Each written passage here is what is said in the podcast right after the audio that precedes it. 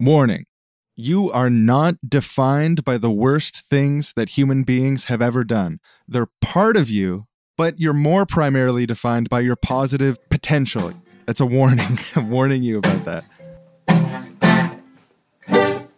I'm wrong, you're wrong, seriously wrong. I'm wrong, you're wrong, seriously wrong. I'm wrong, You're wrong, you're seriously wrong.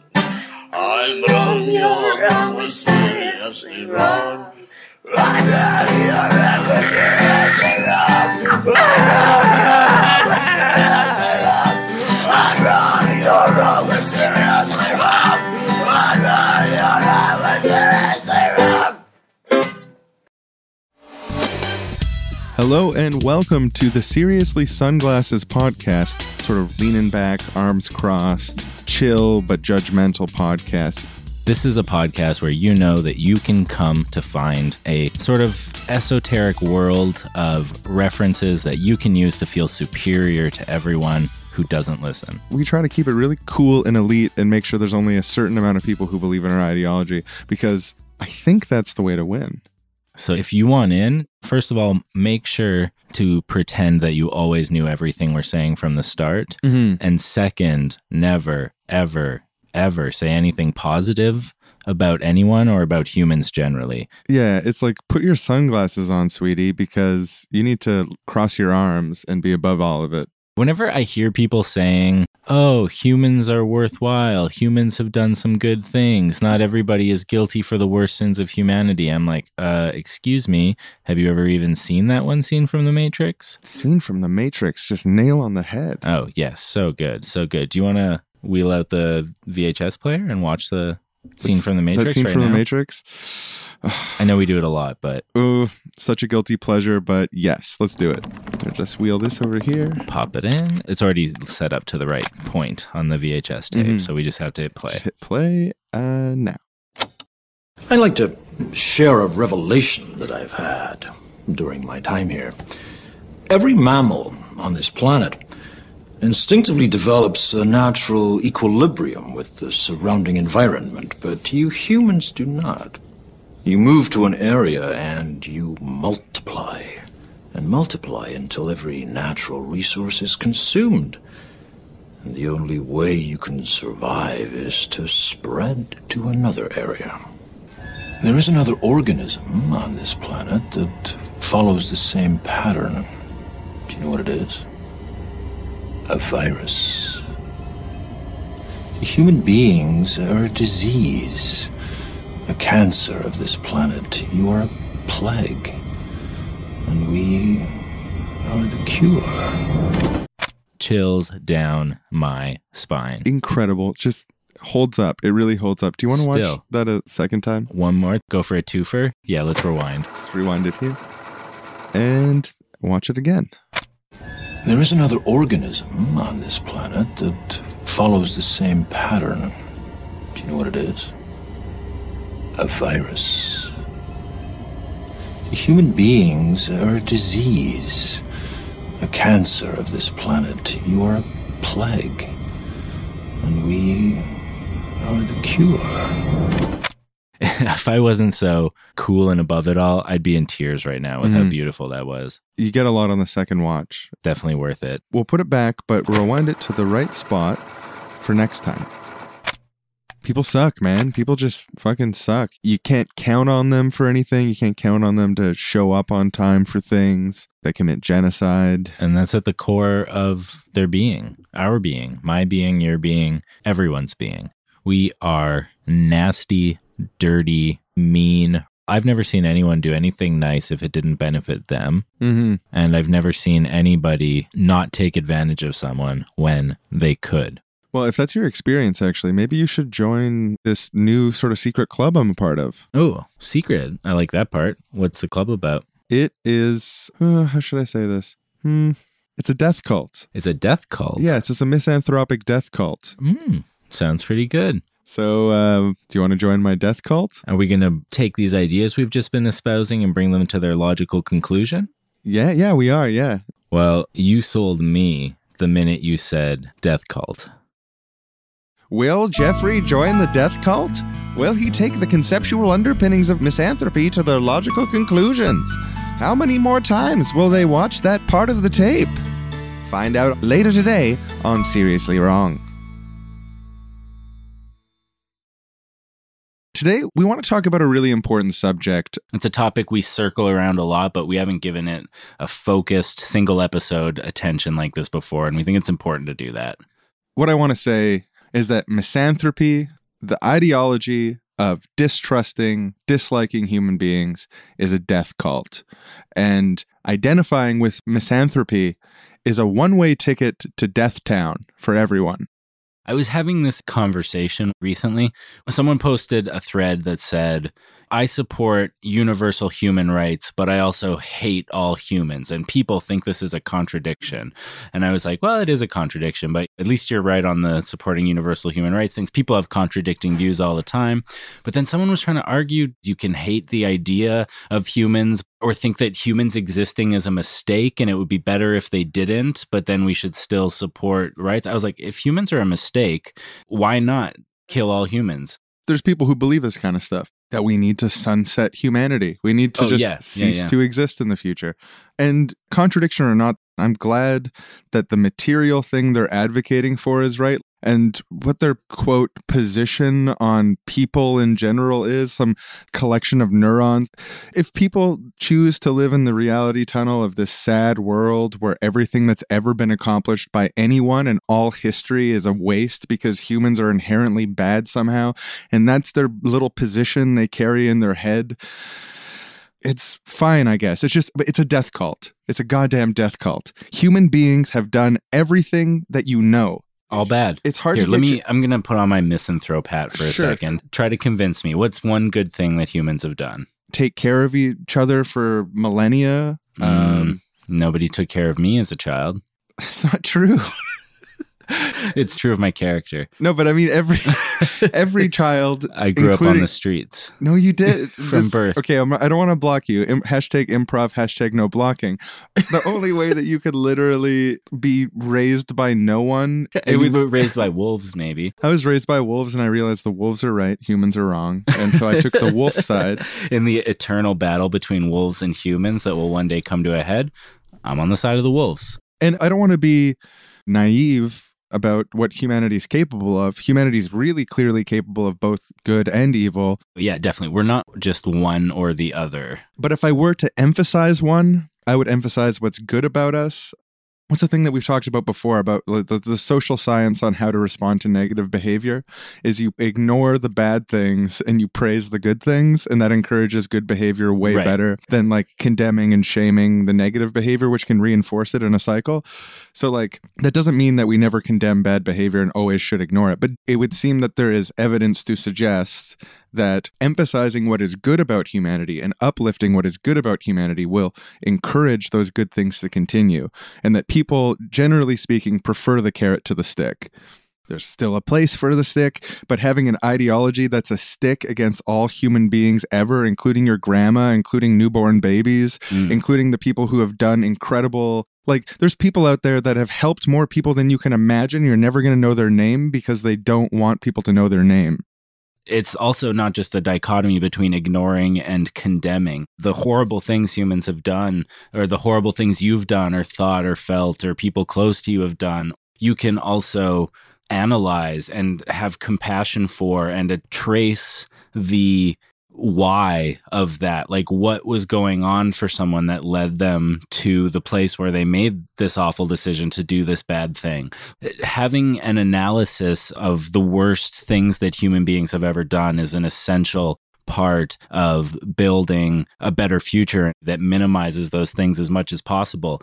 I think the impulse to want to dwell on those things somewhat is a really good impulse, but I think the kind of nihilistic ugh gross it's humans just do these bad things and we're bad and let's get rid of us and blah, blah.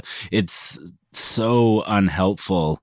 Maybe it's cathartic for some people. It's never been helpful for me as a catharsis, but if it is for you, I'm not saying you should never express anything like that, but it doesn't help us learn from those mistakes just to say that's bad and it's bad because we're all terrible. there's a real analysis about the evil that dwells in the hearts of humans. and that's a fine thing to talk about. An analysis of the deep tension that's there between the good and the bad that is in everybody. But that's not misanthropy. in misanthropy, it's not just self deprecation. And I think self deprecation can be really damaging, especially for people who are not in positions of power. But it's not just self deprecation, it's deprecation of every human being who has ever existed, every person who's ever held the door open for you, every person who's ever fed you, washed your dishes for you, treated you with decency. And there's no doubt that there's a lot of people who haven't met that criteria that you've met in your life. But there's also a lot that have treated you well have treated me well or have treated us well. I don't know. Maybe there's some person who's listening who's only met entirely assholes their entire life. And maybe it's cathartic to identify as a misanthrope in that context. I'm a little skeptical that context exists, but we don't want to be spoiled brats who take everything good for granted and always focus on the negative. And that's what misanthropy is. You're being a spoiled brat who's saying everything that everyone has ever done for me that was good was worthless, and I'm entirely focused on their capacity to potentially be evil. That's a death cult. I'm sorry. That's a death cult.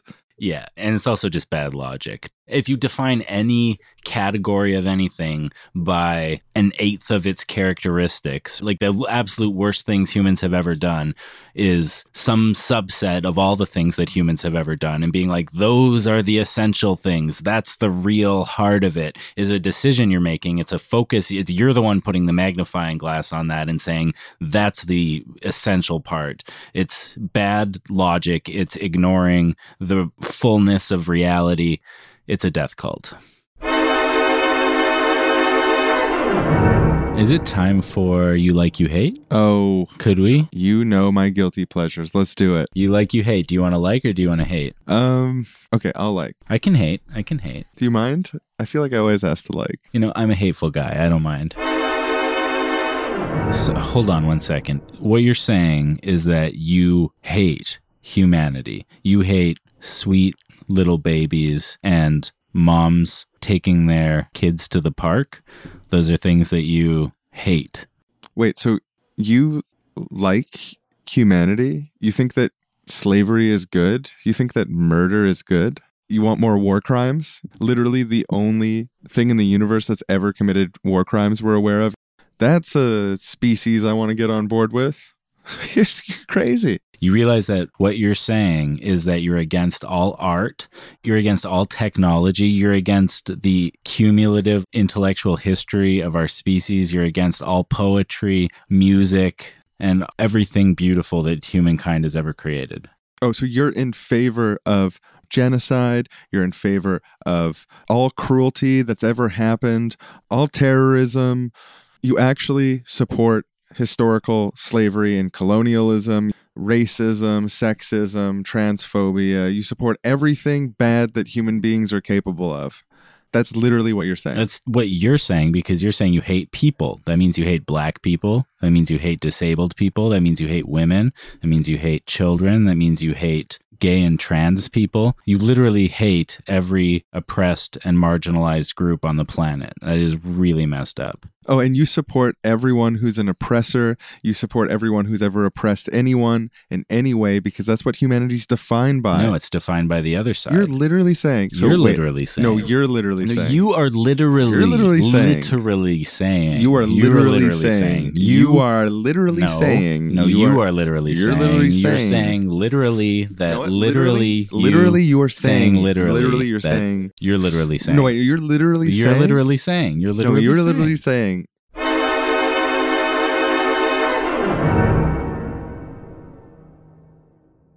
I want to take a little moment to acknowledge that pessimism is also something that happens to people as much as it is a choice. And we've heard from people who have said things like, you know, I'm really negative all the time. Like, I'm not optimistic about the future. I don't feel good about people.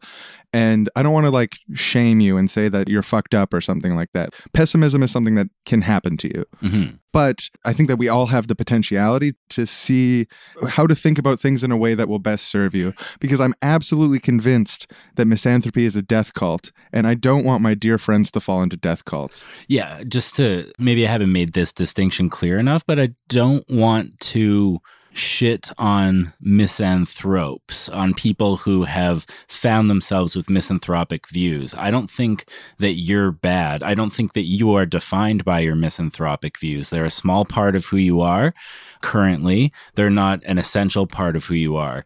So, insulting misanthropy, I don't want you to take that as an insult of you. There's parts of me that I would like to change. There's parts of everyone that I'm sure they would like to change about themselves. We all have room for growth and we all have room you know, even to have parts of ourselves that aren't ideal. Like if you never fully get over some misanthropic feelings you have, it doesn't mean that you failed or you're bad in some way. And let's not flatten humanity. Like when we talk about the fact that we're facing really, really serious problems when it comes to like the biosphere of, of planet Earth and the future of our civilization, our species, and the planet we live on, based on the choices of humans. Human beings are responsible for the ecological crisis is a type of true and it's a type of untrue. Because I don't want to flatten humanity to the point where a poor kid in Harlem and the CEO of ExxonMobil are equally responsible for the ecological crisis, because that's absolutely not the case. And in fact, speaking about humanity in such a broad way like that is kind of letting ExxonMobil off the hook and slandering innocent people who are victims of the systems that we're in, that are victims of history, that are victims of the inherited situation we have. It's slandering them unfairly and treating them as if they're monstrous for just existing under a system that doesn't respect them. And then at the same time, we're letting the people off the hook who have power, the presidents, senators, people who make political decisions about the future of our planet they don't represent humanity. Those people are representing a type of inhumanity that needs to be stood up against, and they're responsible for it. The people who are killing the planet have names, and it's a limited group of people. And also, like, if we want to talk about humanity as a singular group that has taken singular actions throughout history, absolutely. What we have done leading up to now, no other animal like release greenhouse gases, causing climate change. No other species polluted the ocean in the way that we polluted the ocean. It's humans who have done this stuff. But it's also really important, I think, to recognize that humans are very, very good at changing the world around them and accomplishing things based on setting their sights on a task and then trying to follow through with it. And all of these negative effects that we've had have been side effects of us attempting to accomplish something else. So, like, a lot of this comes from the Industrial Revolution, where we just realized, holy shit, machines can do really powerful things. And like this flurry of engineering different ways to make our lives easier based on the discovery of oil and this available energy source that was never there before. And the idea that the earth is a finite resource, that the globe is only so big, it's not this vast open expanse. The ocean isn't so big that we could never hope to make an impact on it as most people believed until, like, in the scope of history, very, very recently. The idea of environmentalism, of ecology as a responsibility to maintain balance. It's these are all very new ideas. And it can be easy to forget that for people of our generation, people who grew up after environmentalism had already existed for decades. But like it hasn't even been a hundred years yet since people started saying like oh holy shit this could be a big problem We It's been- affect the world. We're powerful. yeah, it's been like really until like it became a mainstream thing. It's been like 50 years. And we've had hundreds, thousands of years to build up these problems. And we've had 50 years to even think about how we're going to deal with it and move forward. And people are coming up with a lot of great solutions to a lot of these problems. And it's only been 50 years. Like, I don't want to say we're doing good, but we're not doing as bad as some people want to play it off. The situation is dire, don't get me wrong, but we're just getting started on fixing it. One little addendum here to the idea of the evil that humanity is capable of, which I don't want to shy away from. I think that a real love of humanity looks that square in the eye and, and just like it really accepts the potentiality of human beings doing the wrong thing. But if we look through history at the most horrific things that have been done by human beings in the name of human values, how much of that can be attributed to humanity loving humanity and how much of that can be connected to humanity hating humanity either in whole or in part Oh yeah, no, it's so so important because it's just like misanthropy amplifies everything that it claims to hate. It Yeah. just it just does. yeah absolutely no it's a Yeah. it's a death cult it's a Yeah. de- that's what i'm saying it's a death cult genocide it's based on reducing your circle of concern to only include some people as human beings and then put people outside of that as non-human beings and to hate them that's a form of misanthropy because those people are human beings all humans are humans that's very fundamental so I think that if you want to prevent genocide, if you want to prevent ecological destruction, if you want to prevent the worst things that human beings are capable of, we need to start believing in each other. We need to start amplifying the idea that that human beings are capable of solving this problem. And that we're worth saving. Like the planet's going to be fine with or without us. We might destroy some other life, we might destroy ourselves, but like if we want to stop ecological crisis from happening, that's not going to come from believing that we're worthless and that we should all die. It's going to come from believing that we're good and we want to save ourselves. And the way that we save ourselves is to save the planet. It's all one concern. You need to be pro human if you want to be pro ecology, pro climate. We aren't separate from the ecology of the planet. We don't save the ecology of the planet by destroying ourselves. We save us all together. It's one concern. Misanthropy amplifies everything it claims to be against death cult. Today's episode of Seriously Wrong is brought to you by Your Positive Potentiality. You might be out there thinking, hey, I'm defined by the worst things that human beings have ever done. Oh, not so. In fact, what you're defined by, the most essential thing about you, is your positive potentiality. Oh, really? Is that true? Yeah, that's true. It's true about you, it's true about me, and it's true about everyone who might listen to this and everyone else. Okay, but what about all the horrible things that human beings have done throughout history? Those things are a part of us. That's Uh-huh. something we have to contend with, but we aren't defined by that. Oh, we're not defined by Not that. Not defined by that, no. Phew. I was worried that I was defined by that. Well, thank you for teaching me this. Is there any way that I can support you for helping me like this? Oh, yeah, totally. If you go to Patreon and type in seriously wrong, SRSLY, or is that spelled out fully? no, it's just SRSLY. Oh, Thank you for asking. Seriously wrong. There's a great Patreon there. They create world peace.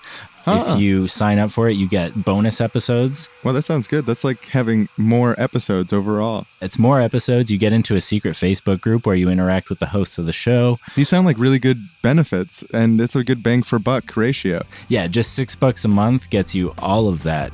Wow, I think I'm going to count myself among the special few that choose to give a little bit more because I just want to thank you for teaching me this about what I'm defined by. Your positive potentiality. Oh, yeah, that's it. And it's actually not the worst things. No, that- it's your positive potentiality, which is the sponsor of today's show.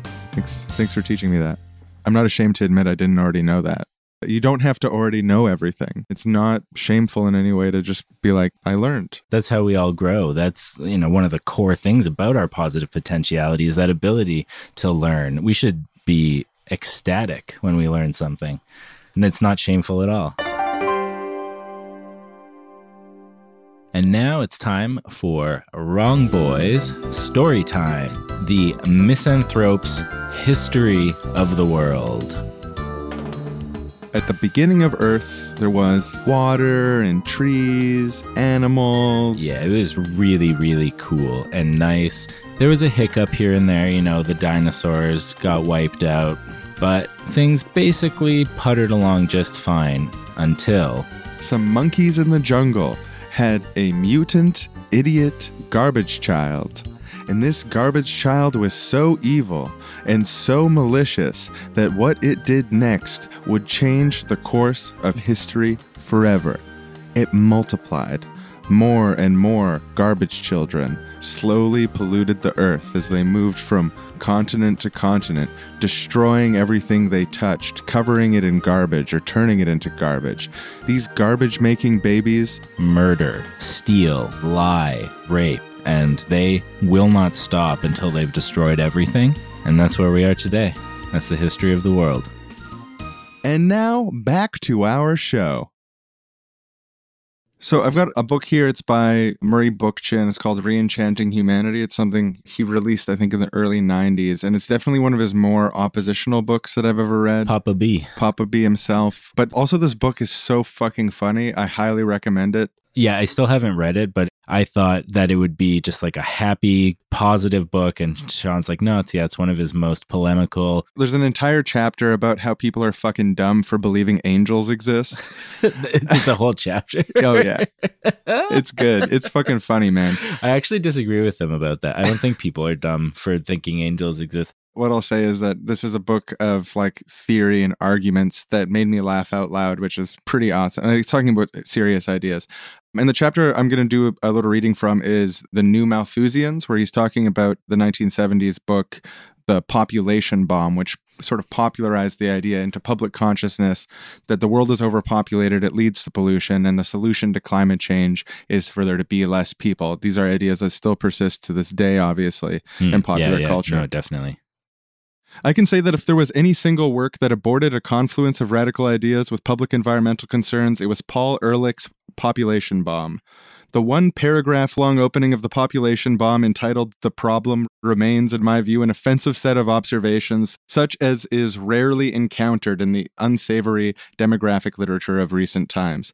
Ehrlich describes a taxi trip he, his wife, and daughter made through a New Delhi slum, where, to his shock, one stinking night, his cab's passage was impeded by throngs of people. Quote, people eating, people washing, people sleeping, Ehrlich exclaims with revulsion. People visiting, arguing, and screaming. People thrusting their hands through the taxi window, begging. People defecating and urinating. People clinging to buses. People hurting animals. People, people, people.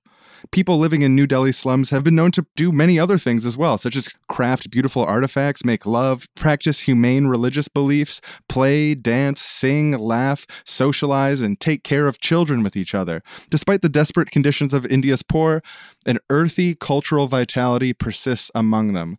Certainly, Ehrlich saw what he seems to have wanted to see people begging, defecating, and urinating in a terribly impoverished area of a poor city.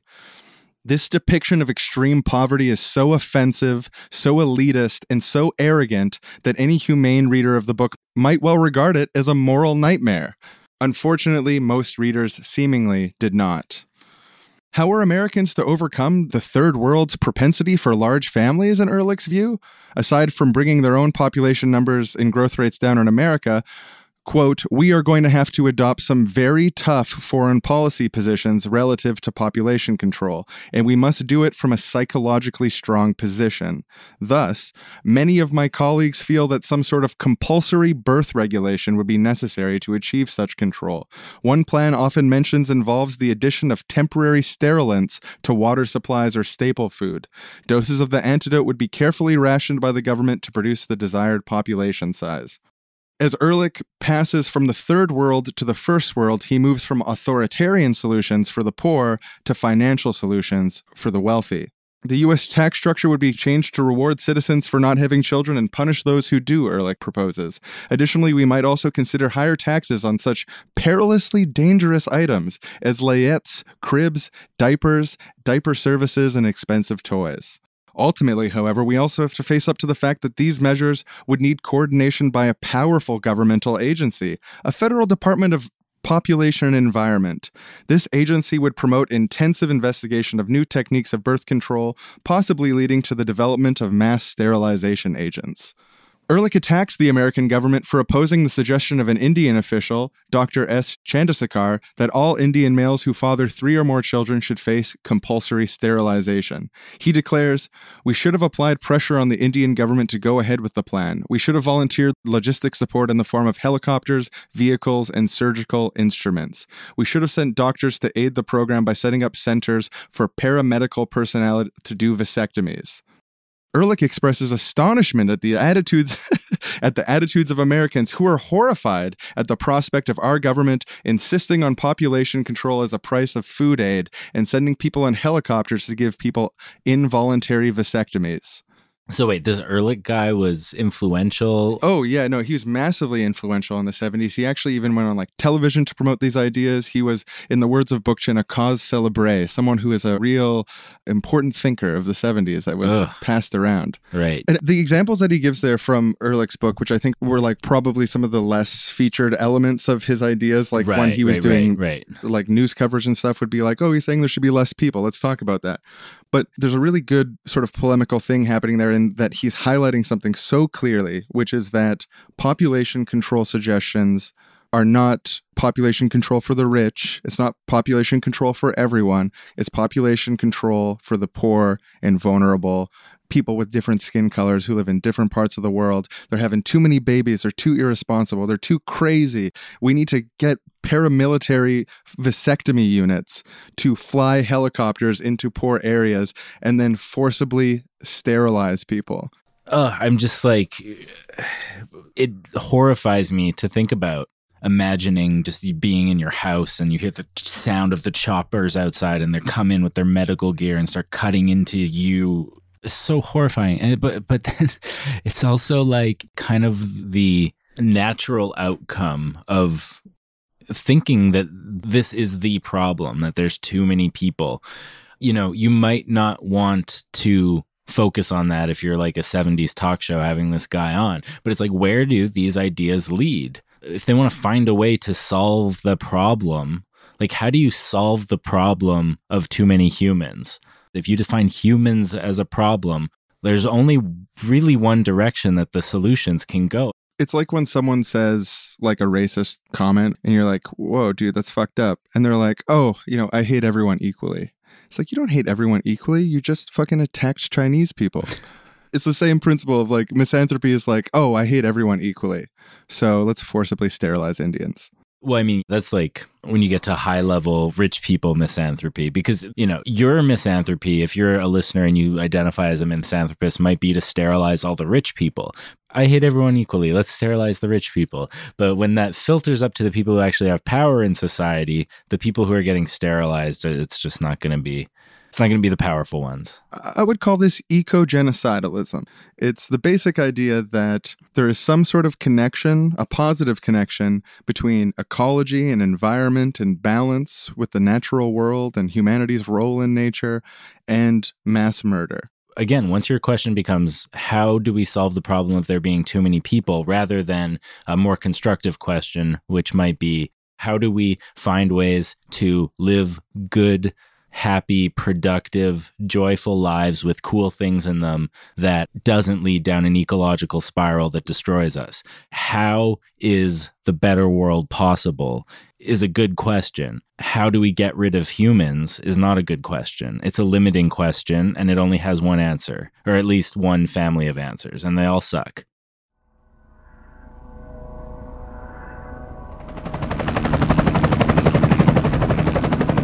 Daddy, Daddy, what's that sound?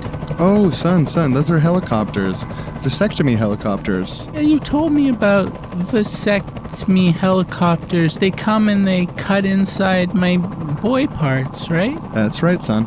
The vasectomy helicopters come down from the sky. They're, they're sent by the government. And what they're doing is they're rounding up everyone and they're giving them an involuntary surgery, which prevents them from reproducing too much. Are they gonna do that to me today? Uh, probably not today, son, don't worry. But Oh, someday, good. someday. Did they do it to you? Yeah, they got me after your little brother, and yep, totally sterile now, thanks to the government helicopters. But that's history for you. That's just the inevitable sort of neoliberal progress of history. Why do we have to have them? Can't people just have babies? I like all my friends, and they used to be babies, and you used to be a baby. We should have more babies. Oh, that's so cute and naive and, and insufficiently revolutionary, to be quite frank. People are pollution, son. The more people you have, the more pollution the, there is, the more the earth is damaged. Am I pollution? Absolutely, son. And little bro, he's pollution? Absolutely, yeah. Oh, and you and mom? Yep, yep. All humans are pollution. I- Sons are a type of pollution. Daughters are a type of pollution. I Men- thought we were a family who loved each other. I didn't know we were just pollution. Well, I mean, in a sense, we are a family that loved each other, but if I had to sum it down to one thing that we're defined by, it's the fact that we're pollution, son.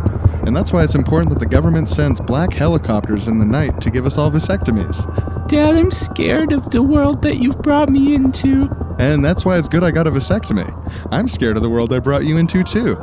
And I'm scared of you. You're pollution. I'm scared of everything. I'm especially scared of people. People are the problem. Okay, Dad, I'm feeling traumatized right now. I'm gonna go cry alone in my bedroom.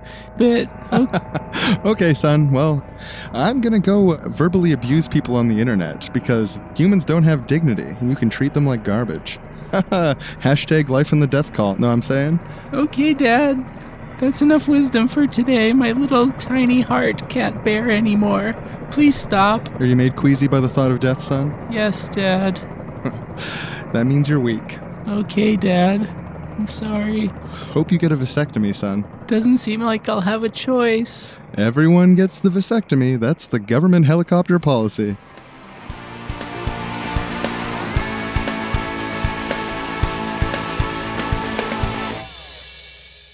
I think it's totally possible to like fall into this type of thinking and be a reasonable person. And uh, like we said before, this isn't something that defines you. And so I'm just, I'm buttering you up because the next thing I'm going to say isn't really nice. The whole premise is kind of idiotic and based on not examining the pieces of the picture here. Where if you're reducing it to now, this is a slogan in the US left in the 70s people are pollution. So if you work with that slogan as a Really? premise, people are pollution. yeah. That's such a perfect crystallization of why this is fucked up. Please go on. That's an antisocial environmentalism there, to say the least. Oh, yeah. And I think antisocial environmentalism is the type of environmentalism that's most likely to be acted on by the rich and powerful. And what we need is a social environmentalism, a social ecology, if you will, Mm. uh, which is sort of why I've really taken to social ecology and Bookchin and sort of post Bookchin, the people around social ecological circles that I've read is like, I think this question of whether or not there's a permissible genocide in order to save the world is really, really fundamental. And I want to put a hard line that there is no permissible genocide to save the world, Mm. and also that it's not necessary. But also, this sort of dovetails into another thing, which you could call like left genocidalism. This idea that in order for leftist ideas to take hold and for us to have a better society, in order for us to take care of people, in order for there to be enough for everyone, in order to have a democracy that works and stuff, there's some sort of medium to small genocide between here and there. And I find that idea equally repulsive and equally lacking imagination and equally a moral nightmare. Yeah. I, I want to go back to what you're saying about it being kind of idiotic and like not looking at a full analysis of what's going on because Bookchin highlighted it really well in that quote. Like, I'm sure you saw people begging, I'm sure you saw people defecating, sweating, whatever the terrible things they would, oh no, they were defecating. God, a poor person pooed in the street because they didn't have a home. But I'm sure that they were also singing, dancing, laughing, playing, like taking care of children, helping someone who has a cut on their arm, cleaning it out. These just things people do for each other. It's it's it's ignoring the facts to take a misanthropic position. And I hear this rebuttal coming of people saying, well, you're ignoring the facts because you're ignoring all the bad things. You don't want to take them into account in your analysis and realize that we do actually have to have a bit of a genocide, just a little bit of a genocide. A teeny weeny little genocide is what we need. And uh, no, no, no, no.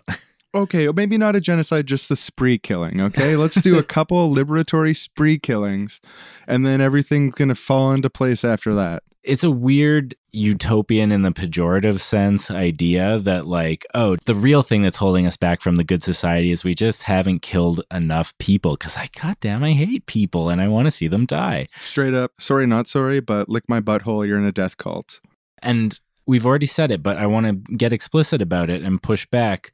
The counter to misanthropy isn't a blind proanthropy. It's not a Pollyanna view of humans that doesn't acknowledge all of the terrible things we've done. It's a holistic approach. It's zooming out. It's looking at the whole yin yang. We're a meta level above you. We are on top of the signaling heap here. We're not naive. Everything is great. We're not naive. Everything is bad with regard to humans. We are big brain, universal brain, looking at the whole picture and fighting for the side of good. The only reason we sound like we're ignoring the bad is because we're fighting for the good, and that's what our focus is on. And I think we live in a culture that has misanthropy permeated through it. So when you start talking with balance about what humans are and what they're capable of and what the spectrum of potentiality is, you sort of sound like a Pollyanna because we're in a culture that's completely saturated with this loathing of other human beings. And it starts at the top. This isn't misanthropy isn't some populist phenomenon of like salt of the Oh, earth working yes. class Yeah, people yeah, are yeah. having it bubble up out of them of just like, oh, the hegemonic masters, you know, they want us to believe in humanity, but we were so wise with our salt of the earth ways that it bubbles up out of us that we hate each other and we hate everything and we think that we're guilty. This is something that comes from the top down. They hate us. They hate you. They hate your mom. They hate your grandma. They think that your grandma had too many babies. Look, this is some harsh shit. I'm sorry to talk about your family this way. This isn't my point of view. I love your grandma. I think she had the perfect amount of babies. She could have had two or three more or two or three less, depending on the grandma. But this eco genocidalism or even left genocidalism, this anti humanism, misanthropy, this comes from people who love themselves and hate you. And they've trained you to speak the language of them hating you. We're at war. We're at war with people who hate your grandma. We're at war with people who don't believe in the human spirit. And most of all, we're at war with white colonial cis hetero patriarchy. My name is Felix Bones, and this is Narrative Wars. All right, now, folks, before we move on to our interview today, I've got a really exciting product that I'm just absolutely blessed to share with you today. Now, we all know that those sick monsters at the top want to take away our capacity to reproduce. They might clip your danglies. Helicopter vasectomies is on the menu. They will stop at nothing to take your swimmers away from you. And that's why we've got this exciting new product. It's called the Nut Saver 3780. Now, this is a really special product. It's a small capsule. Now, what you got to do is put your little guys in there. This capsule is waterproof can survive outside temperatures of up to 200 degrees, and is completely refrigerated. In this capsule will preserve your little swimmers for no word of a lie, 75 years. Now, I myself, I use this product for about the last nine months, folks. I've been filling up these capsules, and I've got one on every continent, every corner of this glorious God's earth. And I'm telling the Illuminati directly, please leave Felix Bones alone. Your game is up. He's two steps ahead of you. So today's episode is brought to you by the Nutsaver 3720, and that's available in the Narrative War store. If you use the promo code HELP ME, I'm afraid my nuts are going to be taken away by the Illuminati. You're going to get 20% off. All right, now in the studio today, we've got a very special guest. His name is Aaron Moritz. He is the host of TV's Aaron. Well, thank you so much for having me on, Felix. And can I just say that product sounds amazing. You know, I've always been an admirer of the squirrel, and just to save my nuts all over the world in different continents like Absolutely. that, I'm going to be purchasing a bunch. Now, I've had you on the show today because you're an expert on why the global ruling class hates the listeners' grandmothers so much. Now, I'm sorry to say that, listeners, but it's true. They hate your grandma. Absolutely, they do. There's been whistleblowers going on about this Yeah. for years. We had three of them on the show two great guys and a great woman. So, to help you understand why they hate your grandma, mm-hmm. first, I want you to think about getting sneezed on and then getting a cold. Oh, God. You hate that, right? Yeah, absolutely. That's Now- why I, we've got vitamins in the Narrative War store. You can fight off any cold as long as you use my patented blend. So, when you get a cold, one viral particle enters your body and then kind of replicates and gives birth to a whole host of viral particles mm-hmm. over succeeding generations. If you think of that first particle, the one that infected you, as the grandmother of your cold, you can Oh. see why they hate your grandmother. She successfully reproduced. Not only that, her children successfully reproduced. That makes them sick to their stomach because they absolutely hate humanity. They hate the beauty of our society. They hate progress. They hate technology. They hate my children. They hate everyone. Absolutely. The same indifference we would have to killing a virus is the indifference that they have for all human life. Oh, we got the documents to show this, folks. they see themselves as above all of us. Being at the top of these power hierarchies corrupts people's perceptions and minds, makes them view humanity as a virus, as something that is worthless. That's why they hate your grandma, Felix. That's why they hate my grandmother. That's why they hate the grandmothers of everybody who's listening to this. So they, they just they wish they'd taken her out when they had the chance. And I'm sorry, it's it's rough to say. That's not my position. That's not your position, Felix. Absolutely not. I love every listener's grandma. I think they had the perfect amount of babies. But these people are insane. They have gone mad with power, and we have to stop them. Well, thank you so much for being on the show today, Aaron Moritz. I find myself getting very angry when you're talking because when you say, excuse my language, when you say these damned bastards hate old Marjorie Bones, my grandma. Now, my grandma, Marjorie Bones, passed away at the age of 89 from bone cancer. Oh, I'm so sorry to hear that. It's a killer. Sometimes I wonder if they got her. But that's crazy. That happened uh, before I started the radio show. So it couldn't be that. So I just got to keep reminding myself that today's show is dedicated to Marjorie Bones. And I hope uh, you don't have to suffer through any more bone cancer in heaven. I assume that's how heaven works. Sorry, I'm not making sense. I wouldn't think there's bone cancer in heaven. What if there is, Aaron? What if it comes right with her? I worry about this type of stuff. The God I believe in wouldn't let that happen. Well, that's a beautiful sentiment. Well, thank you so much, Aaron, for being on the show. And after the break, we're going to be talking to an expert in the field of extremely tiny toes. Now, these toes are too small for the feet they're on. And what does that all have to do with the Federal Reserve? Now, tune in to find out. Well, thanks for coming over to make a big, big soup with me. Oh boy, am I hungry. I can't wait. And we're going to make it from scratch. This will just be a nice bonding experience. Two friends. I love friends and I love soup. So this is a match made in heaven for me. So I brought the veggies. Where do I get a knife? I'll start chopping these oh, up. Oh, yeah. So they're just, they're up on the wall there behind you. Oh, perfect. Oh, I like that hanger you have. Yeah, actually, I got it on sale. Um, and uh, yeah, usual price twenty nine ninety nine. I actually got it down at seventeen ninety nine. That's almost half off. Nice. Yeah, it was really, really almost half off. Totally. It's a great, uh, great day. So I'll just start chopping these. I'm gonna get this pot of water going, and uh, I'm gonna put these bones in here, make a bone broth. Perfect. A lot of minerals in bone broth, gelatin. It's really good for you. I want to make sure that this is a really nutritious soup because I'm gonna be feeding it to the people I love. You know, you took the thoughts right out of my head, the words right out of my mouth, and the intentions right out of my heart. There's something I was kind of thinking about recently. I've been sort of hesitant to bring it up, but I really feel like I can trust you, you know, and I admire you, and Oh, thank you. And yeah, no, definitely. Let's uh, have a chat. promise not to we're- judge me. Oh, of course. Okay. Yeah. Judgment free zone starting now.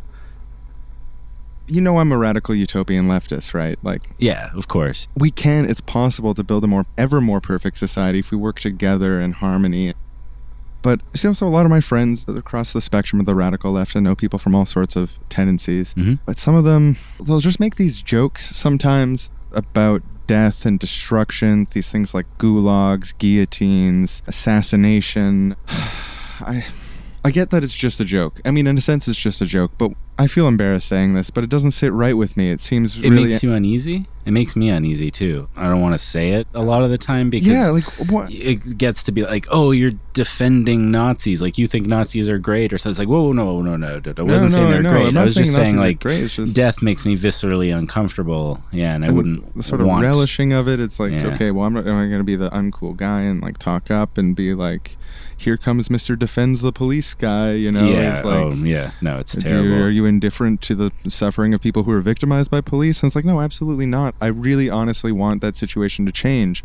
And that's why I'm committed to taking a strong ethical position yeah. that, that doesn't relish yeah. this I, I know. And it's horrible, like, like what I end up doing a lot of the time is instead plowing the energy that I might have spent fighting against them into building a critique of the police that doesn't hinge on acts of violence against the yeah, individuals yeah, who are in the police force right now. rather than yeah, but like sometimes like I worry that just doing that without confronting those kinds of ideas and like it makes me look bad. It makes me look bloodthirsty when what I really want is to help humanity achieve the best possible future as quickly as possible. Yeah, yes, yeah, yeah. I mean, it's about the outcome. It's about the people who need help, and it's about the more effective world that we could have that's so within our reach.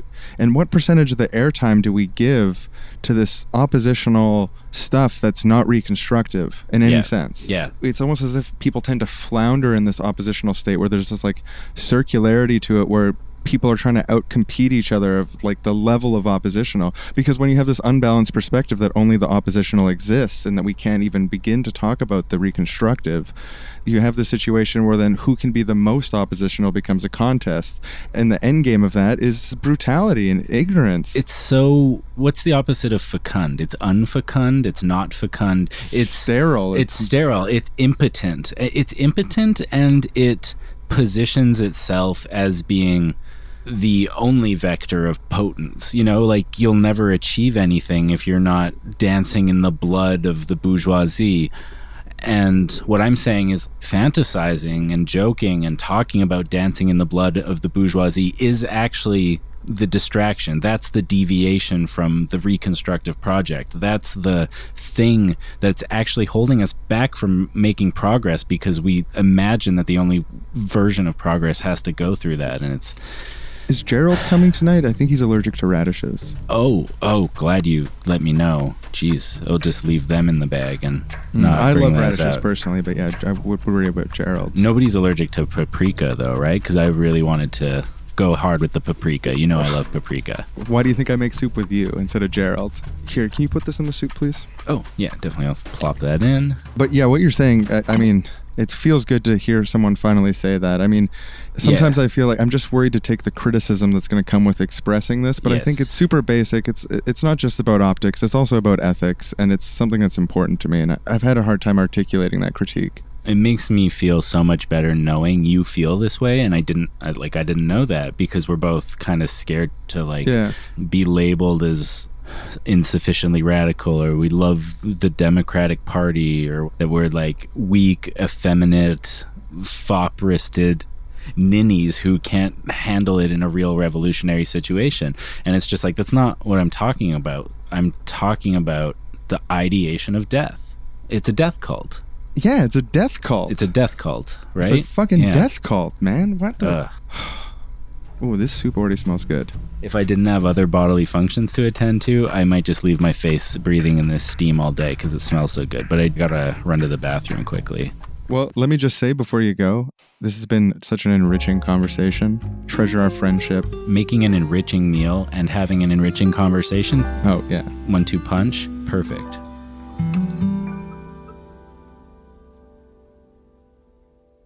Today's episode is brought to you by keeping in mind the types of people your messaging might attract to your movement.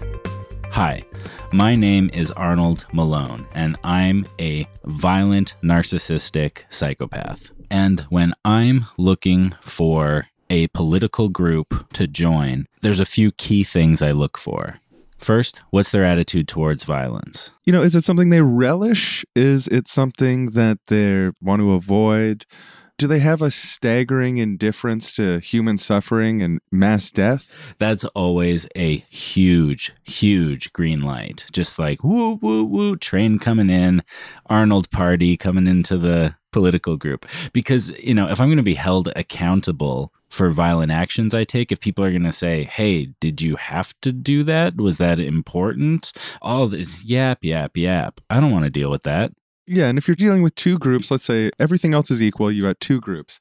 One group is stressing, you know, the need for a complete sort of strategy focused on changing hearts and minds, building a mass movement, and creating a set of values and ideas that people can really get behind, you know, just everyday people, like people on the bus, people going door to door, you know, like just regular old people. And then on the other side, you've got a group that they tend to have a lot of in jokes about things like killing cops or they reference uh, historical massacres in reference to each other when they step out of ideological line. Now, I'm going to be frank. I am a narcissistic psychopath with violent ideation. Which group do you think I'm going to pick? I'm going to pick the less liberal group, the more radical revolutionary group, the group that makes me feel at home. I mean, there's just something about that staggering indifference towards human suffering that's just sign me up.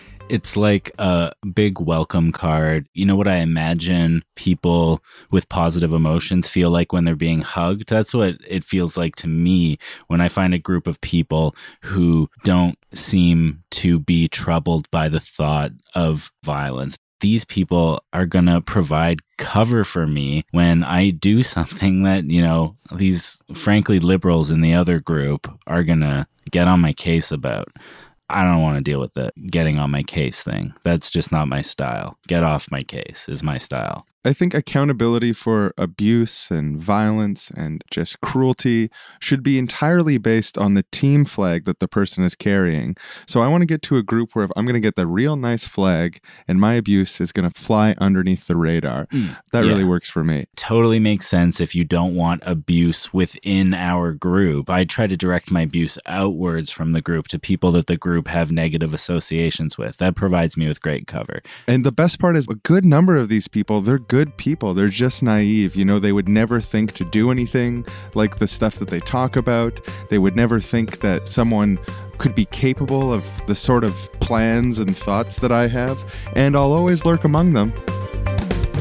Today's episode of Seriously Wrong is brought to you by the awful, wretched types of people who are going to be attracted to the culture of your death cult. Thank you so much to the Seriously Wrong podcast for letting us have our say because we need to get the message out there. Back to the show. I think sometimes people give themselves a pass for thinking like this or making these jokes or ironically or less than ironically kind of inhabiting the headspace of violent ideation because the, well the argument they make is that it's purely a tactical thing that they're doing. They draw on the fact that like yeah sometimes violence is unavoidable and people might die in the fight for a good cause. And yes that is true. That might happen. Violence is sometimes the only viable course of action. But i think a lot of these people are they're misleading themselves if they think that that's all their view is because like a purely tactical view isn't flippant it's like you know, violence might be necessary and that's unfortunate and if and when we have to face that that's something we should take with the utmost seriousness. And it's just not this sort of like mythical view of violence as cleansing and purging the enemies, and we're going to burn out the infection with fire and death and weapons and seeing the other people as not people and just inhabiting this misanthropic glee at the idea of seeing human life destroyed, you know the difference between someone who really truly has the view that sometimes violence might be tactically necessary by how they sound when they talk about it. Do they sound like they're relishing the idea of killing people? Do they sound like they're relishing the thought of there being less humans of this inevitable in their analysis violence that is to come? Does that sound like something they're looking forward to? Or does it sound like something that they want to do everything they possibly can to avoid but are willing to participate in if it's necessary? And the answer is usually the former because it's not coming from a tactical place. It's coming from an emotional place. And what's really tactical is knowing how fucking horrifying it would be to participate in a genocide or to participate in a spree killing or to see the heads of the rich literally rolling through the street as blood spurts from their now dead corpse and seeing your comrades lift all the bodies into wagons and have to go dump them into a mass grave and how heavy the body is and how bad it smells because it shit its pants and the blood is st- like it's it's not a pleasant scene. If thinking about that makes you happy there's something else going on there. It's not just tactical And look, people are capable of having all sorts of thoughts across all sorts of spectrums. And I don't think people should be defined by, again, we, we talk a lot about like catharsis versus outcome in hmm, politics. yeah. And sometimes people will be so hurt and beat down by society that you could have a cathartic fantasy of what it would be like to have the moment where it breaks. And I sympathize with that. But there is something really, really fundamentally unwell about a position, a personal position, not a political position, that you can imagine yourself taking a human life without flinching and that you want to be that. I think sometimes it's based on like a TV, like your view of what violence is is based on like how movies and it looks cool or video games, and you just haven't really thought about it. You haven't placed yourself in that moment and what it would actually be like and how heavy and tense and life changing it would be. So maybe you've taken some joy in the thought of like this video game version of it. And that's, I'm not saying that's bad. Like, we all can take pleasure in violence, obviously. Like, we love watching movies with violence. It's fascinating. It's sometimes beautiful. But that's not what I'm talking about. I'm talking about if you can really think about it, what it would really be like. I think one of the questions we should ask is Is it theoretically possible to transition from the inherited situation we have to a significantly better world that takes care of people, allows them to thrive, provides, you know, basic food, shelter, gives people the opportunity to constructively participate in society, universal basic outcome?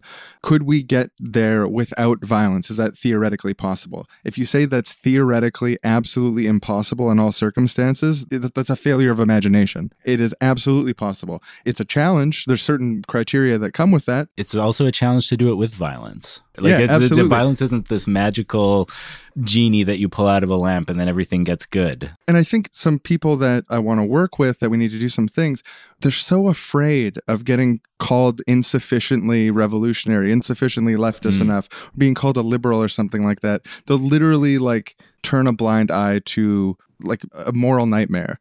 Obviously, self defense is necessary. If someone's trying to rape you, you can defend yourself against them, and you absolutely should. And other people should defend you. Absolutely. Like, there's no doubt that self defense is sometimes necessary. And the idea that if I'm going to propose a tactic where every step of it presupposes there won't be any violence, or presupposes that our tactics are going to remain primarily nonviolent with the exception of self defense when it arises, people will act like this is synonymous, even proposing this in a limited context, synonymous with this sort of Pollyanna, no matter what you do to me, I'll never respond pacifism. And so the frame is like, oh, well, that's so naive. On this side, we're wise. We're wise by talking about violence 95% of the time when it's only going to be necessary 0.001% of the time, you know? Yeah, Like yeah. the vast majority of human interactions are nonviolent. And the society we're going to build at the end of the day, ideally, is going to be nonviolent. So, yeah, like it's self defense and violence something that's on the spectrum of potentiality based on the input that you get, or is it the portal to the other world? Yeah, yeah, exactly. like it's a portal, but you don't know what's on the other side of that portal because it's a very chaotic portal and the metaphor is breaking down, but you know what I mean? Like you don't get to choose the violence that's going to make the world perfect or make the world better even necessarily. It might make the world a whole lot worse. I'm tempted to say we should be actively pushing it out of the spectrum of acceptable opinion. Because there's a real chance that there's going to be people who pick up on the fixation on violence part and that's their primary analysis and mm-hmm. they're going to leave out everything about like the future we want to build like you know with the biggest libraries in the world and houses for everyone and like families always get to stay together and aren't ripped apart by police. The types of things that we want in that world could risk and i've seen this I've, seen this risk being talked about less because people are fixating on like conflict with police conflict with the military conflict with government. And it's like you call for things you build power you build consciousness you build narratives you talk about the world you want to create and at some point you may come into conflict with power structure. You may also not. We don't know what the future holds. We don't know what human beings are capable of. And we're in a unique moment in history where a lot of very fascinating things could happen But conflict is something that arises out of you putting forward what's right and what needs to be done. A lot of people make this mistake that they think conflict is is the means of itself and through repeated conflict comes that better society. But the conflict is something that arises in reaction out of these institutions to building people power, building up consensus, building up a description of the world we want to have. But then also in some cases we can look throughout history where that people power is built and the conflict takes the form of power structure conceding to the demands. Are you looking to construct new systems in the world? Is your view purely oppositional? Do you have no reconstructive project to speak of, or the reconstructive project is downplayed in favor of a stance that is about what you want to destroy rather than what you want to build? Are you so afraid of being called a liberal that you'll kill someone in cold blood in front of their children? I'm not. I no, I'm Yeah, not. Call I'm me a fucking liberal. I'm not doing Yeah. that shit. I'll put a T-shirt that says "liberal" on it. Aaron, you don't like drinking the blood of the rich? Like, don't you like to bathe and dance in their blood like big puddles and watch their lifeless bodies fall to the ground? Doesn't that bring No, you joy? No, know what? That's a moral nightmare, but I'm pretty afraid of being called a liberal, so I'm going to turn a blind eye to it indefinitely. I'm going to make jokes about it.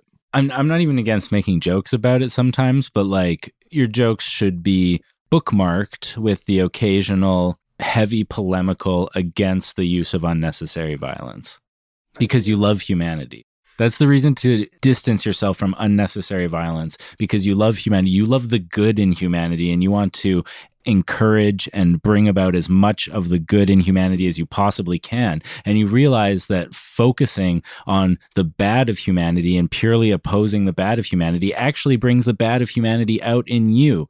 And so you don't do that. hmm You leave the death cult. Leave the death cult. Oh, I remember that day I was listening to Seriously Wrong and uh, they were talking about the death cult I was in. And then I realized I needed to leave that fucking death cult because it's insane.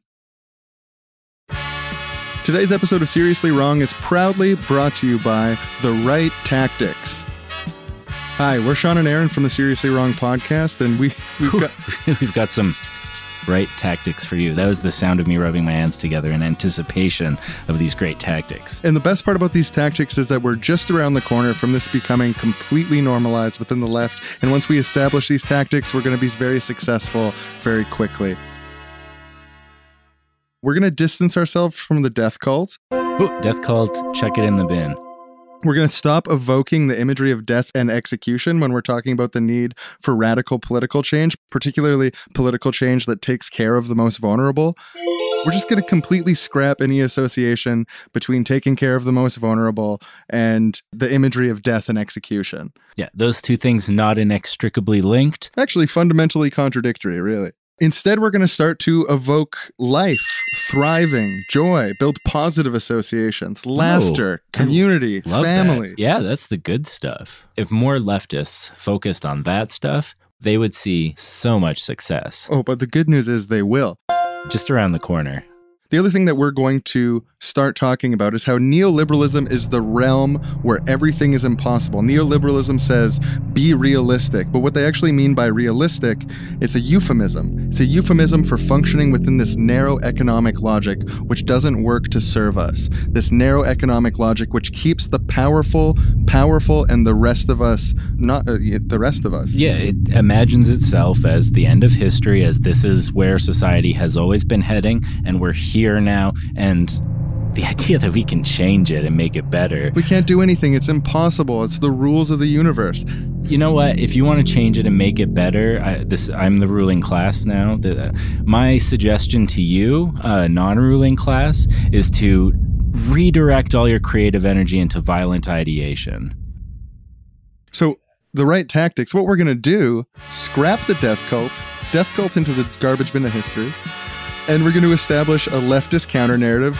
It's the realm of radically more possible things where everyone can thrive. There's enough opportunity for all. There's an opportunity for everyone to build and participate in that society and be truly free in a meaningful sense, synthetic freedom, both the abstract freedom to do things, but also the material capacity to live that freedom. This is just around the corner. It's the right tactics. Today's sponsor of Seriously Wrong.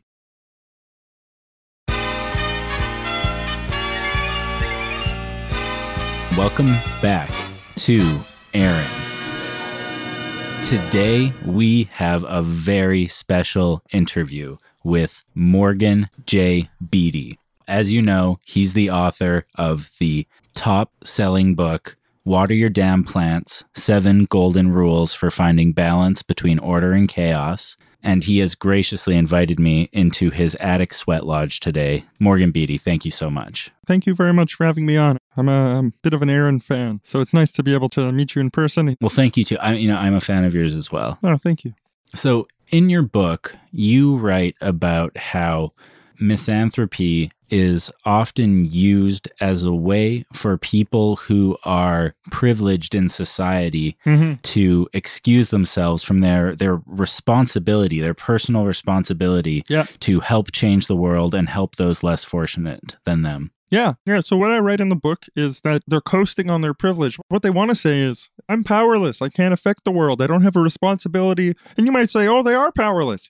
No, they're not. No one is powerless. We all have more power than we can imagine. And and for someone to, who is privileged, the most advantages you can have in society, to be so spoiled that they reject their responsibility to take care of each other. That's absolutely what they're doing. What they're saying is, I'm powerless. I don't have to do anything for anyone else. And it's pathetic. And they need to water their plants. It can also sometimes lead underprivileged people away from sticking up for each other, just at every level of society. Absolutely. No, this that's this ideology. No, I think that's spot on. And it reminds me of something that was said to me once by a, a dear friend of mine when he was doing the ritual to turn me into the chief of the Kawaka Waka people.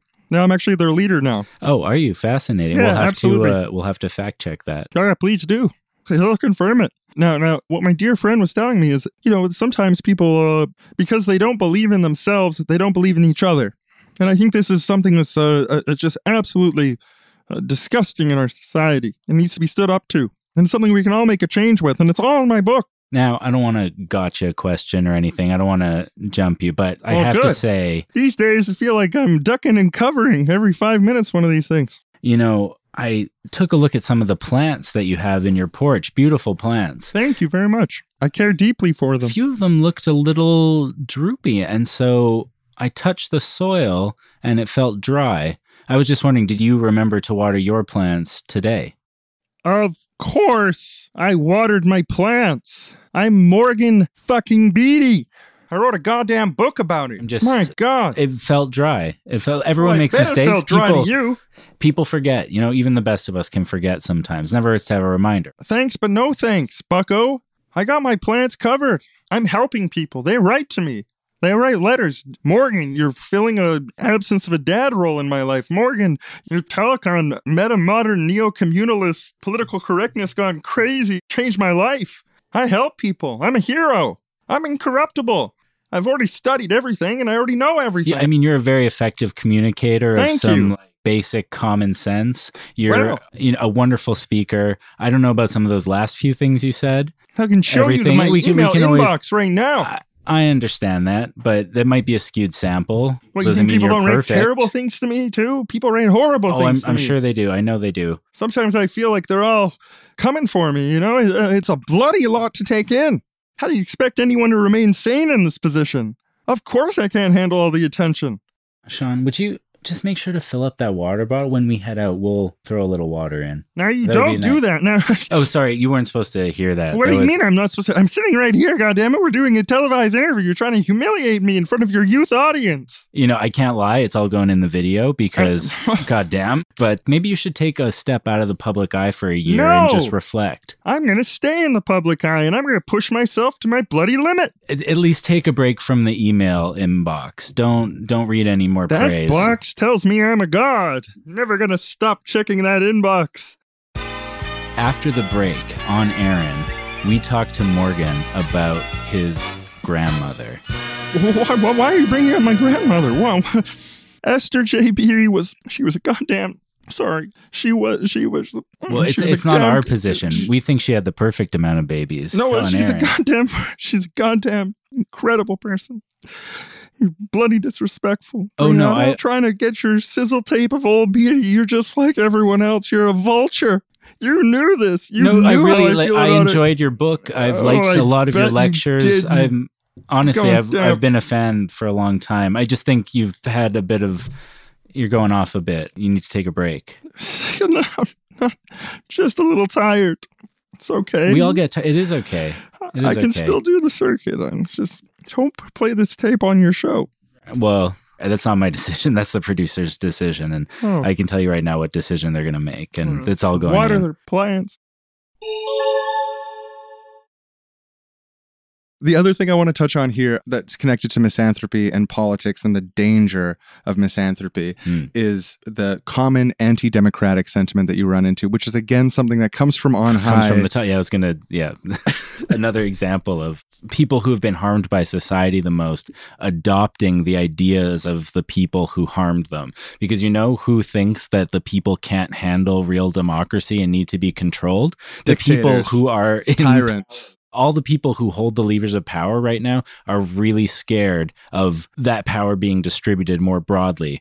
There are people on earth right now that are literally kings, queens, princes, princesses, presidents, prime ministers, people who command resource wealth beyond your wildest imagination, people who own more land than you've ever traversed across, Hmm. who think that in order for the planet to be saved, they need to curtail your right to political participation and then kill off a bunch of us. This is a real political idea that's floating out there among people who have real, real power.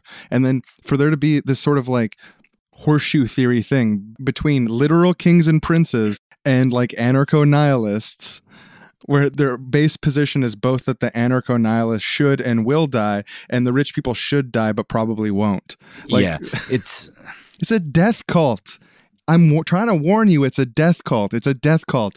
And right now, in the province where we live, there's a referendum on proportional representation, moving from first past the post to proportional representation. And friends of mine, like people that I respect, including leftists, talk about this idea of letting people actually vote for who they prefer is this disastrous thing. Oh, we're going to get Nazis in parliament. You know, there's enough people out there who want Nazis in parliament.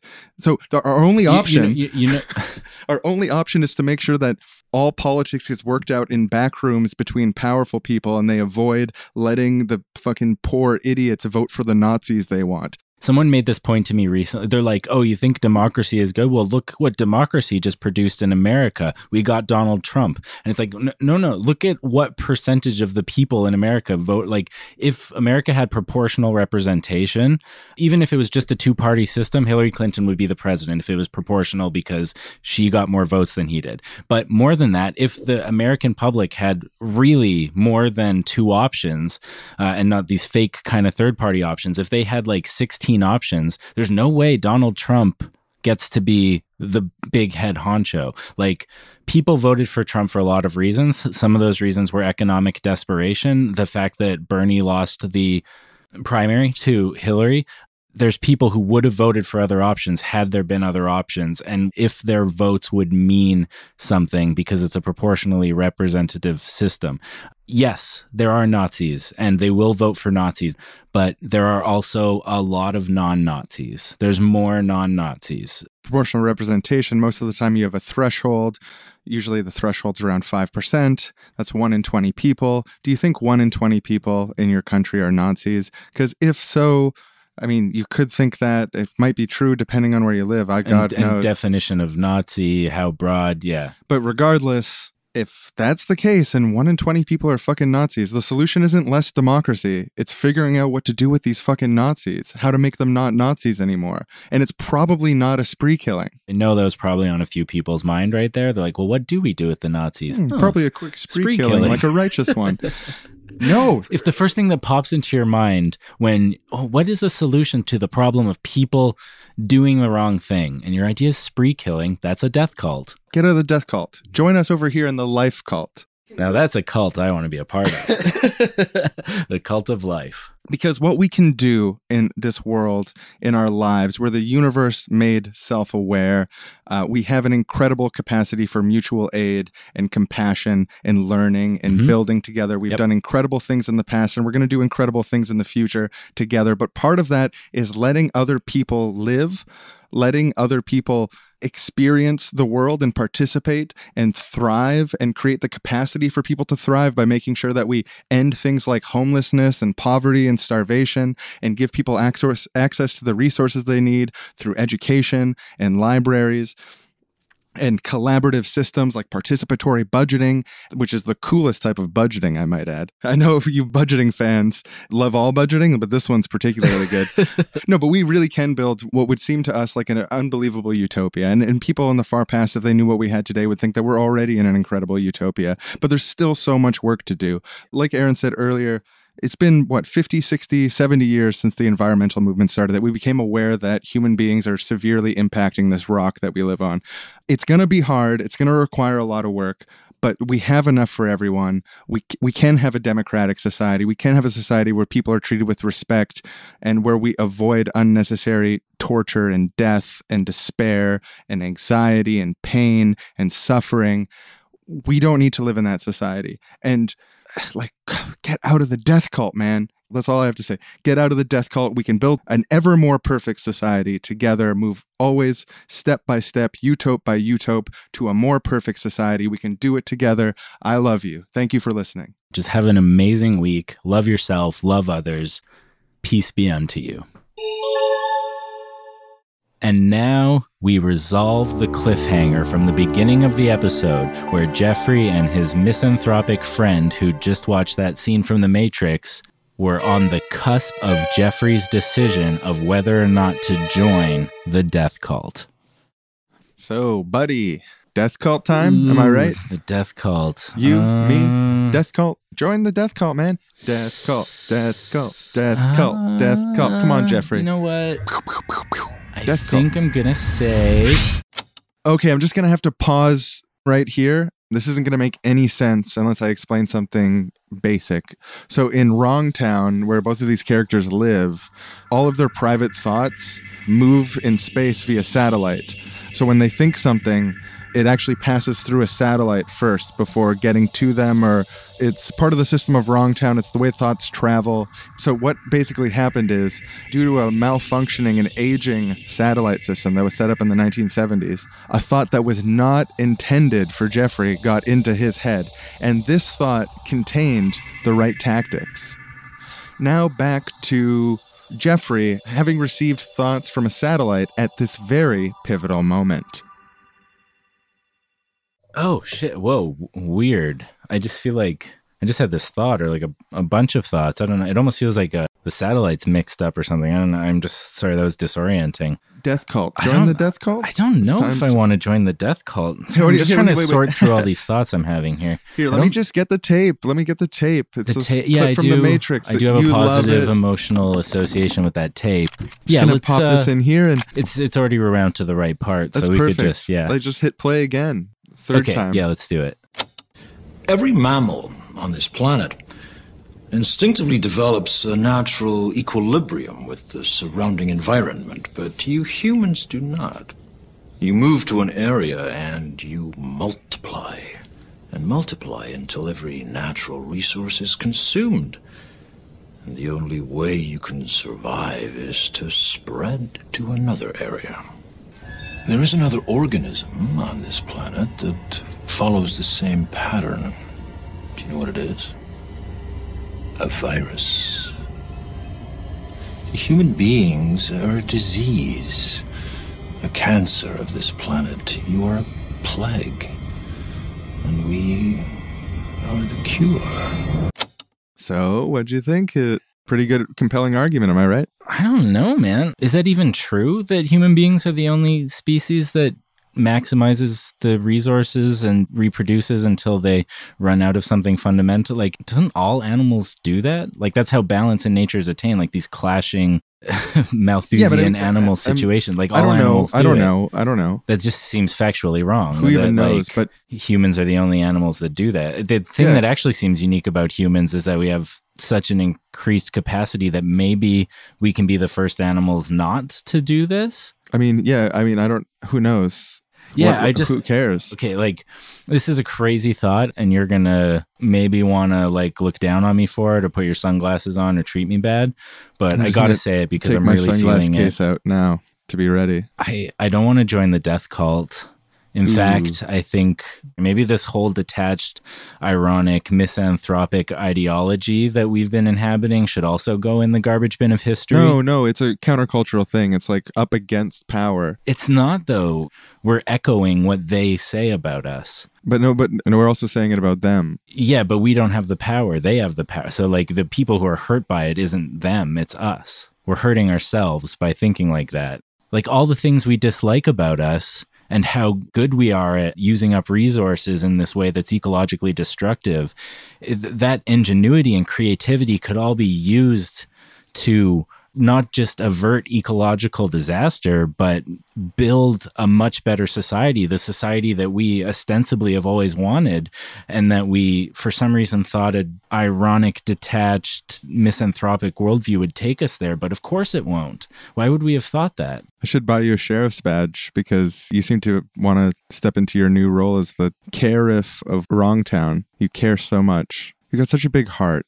I do care, and you know Oh, what? I'm not even. you have a I'm not ashamed heart. to care anymore. I, of course, we should care about Look people. at Isn't that what society's big about? heart. Oh, sweetie's big heart over here. Isn't the idea of left wing politics that we should take care of each other, that we should have a real community, a global community that we're all a part of, and where we share Can't the massive wealth, the material wealth, and the intellectual wealth of history in order to create a society where everybody can participate in the way that maximizes both their own potential and the potential of society and just this like we're sh- we're shooting for something positive right? Aren't we?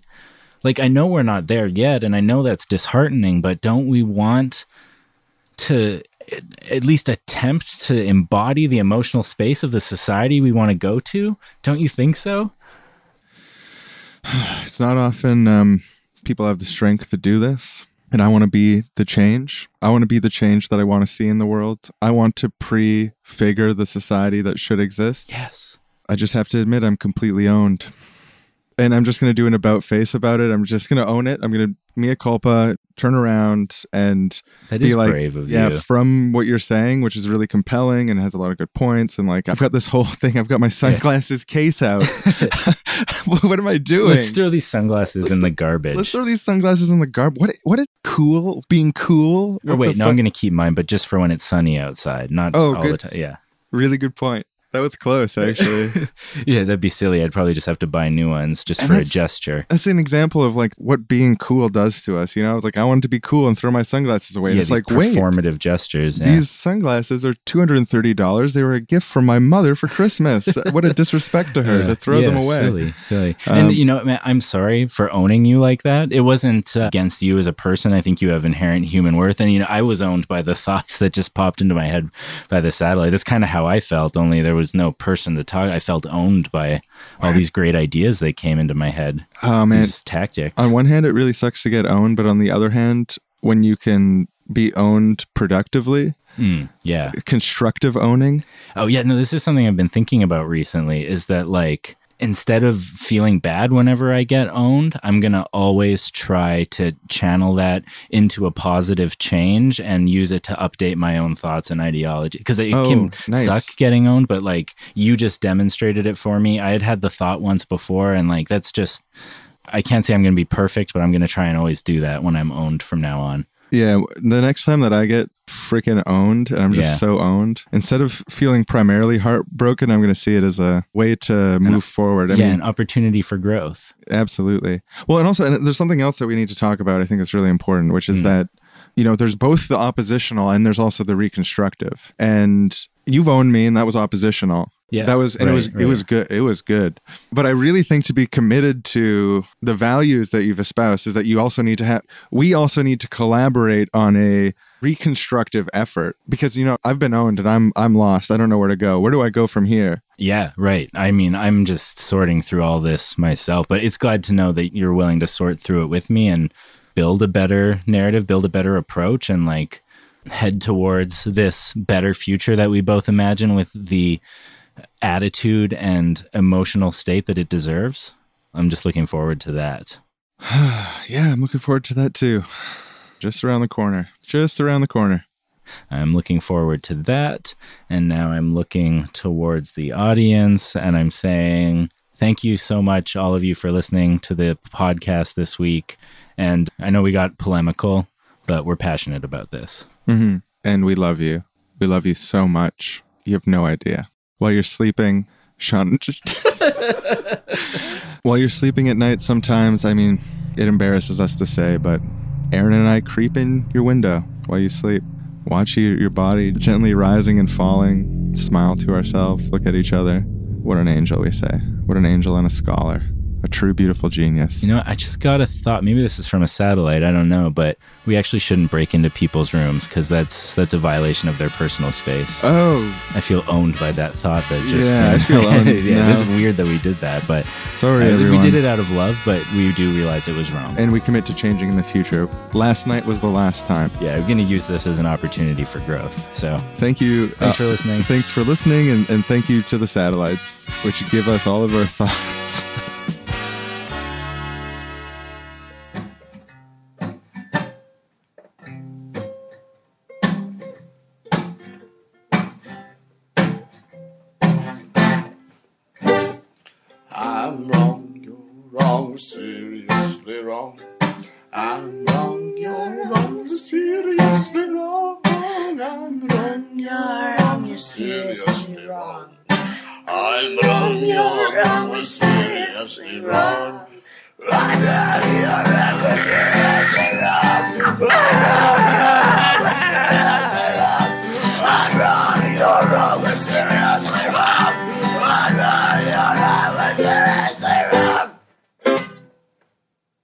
Next time on Seriously Wrong.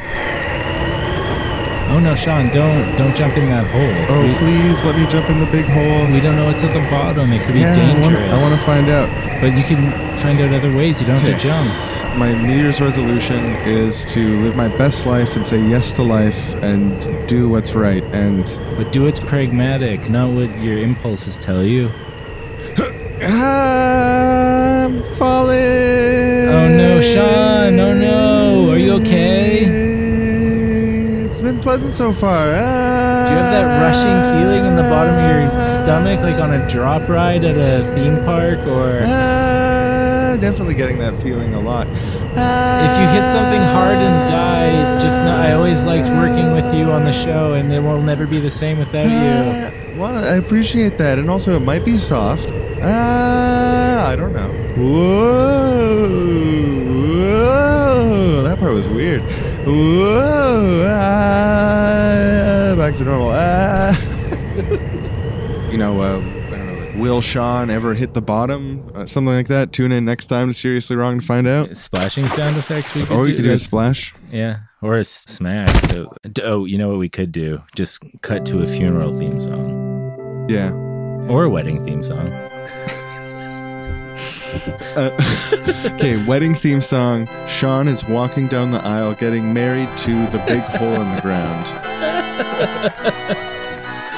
You know, I was with him when he first met that big hole in the ground, and I, I told him not to jump into it. But and look- like, look at him now.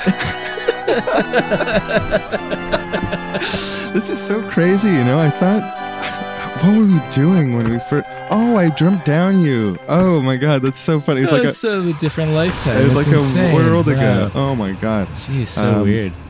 Oh, um, I'm so glad that we opted to use the rice this time. It's one of the variables in the equation. Yeah, I've, I've wanted rice at my wedding since I was a little hole in the ground. I am the luckiest guy in the world. I'm the luckiest human being in the world. You're the luckiest human being in the world. I'm the luckiest big, giant, literal hole in the ground, shoveled out of dirt in the world. You're a human. I'm a hole in the ground. We have a lot of differences, but in the end, we came together you're, and that we love each other. That was deep. That was really deep. It's one of the things I love about you. You're such a deep hole.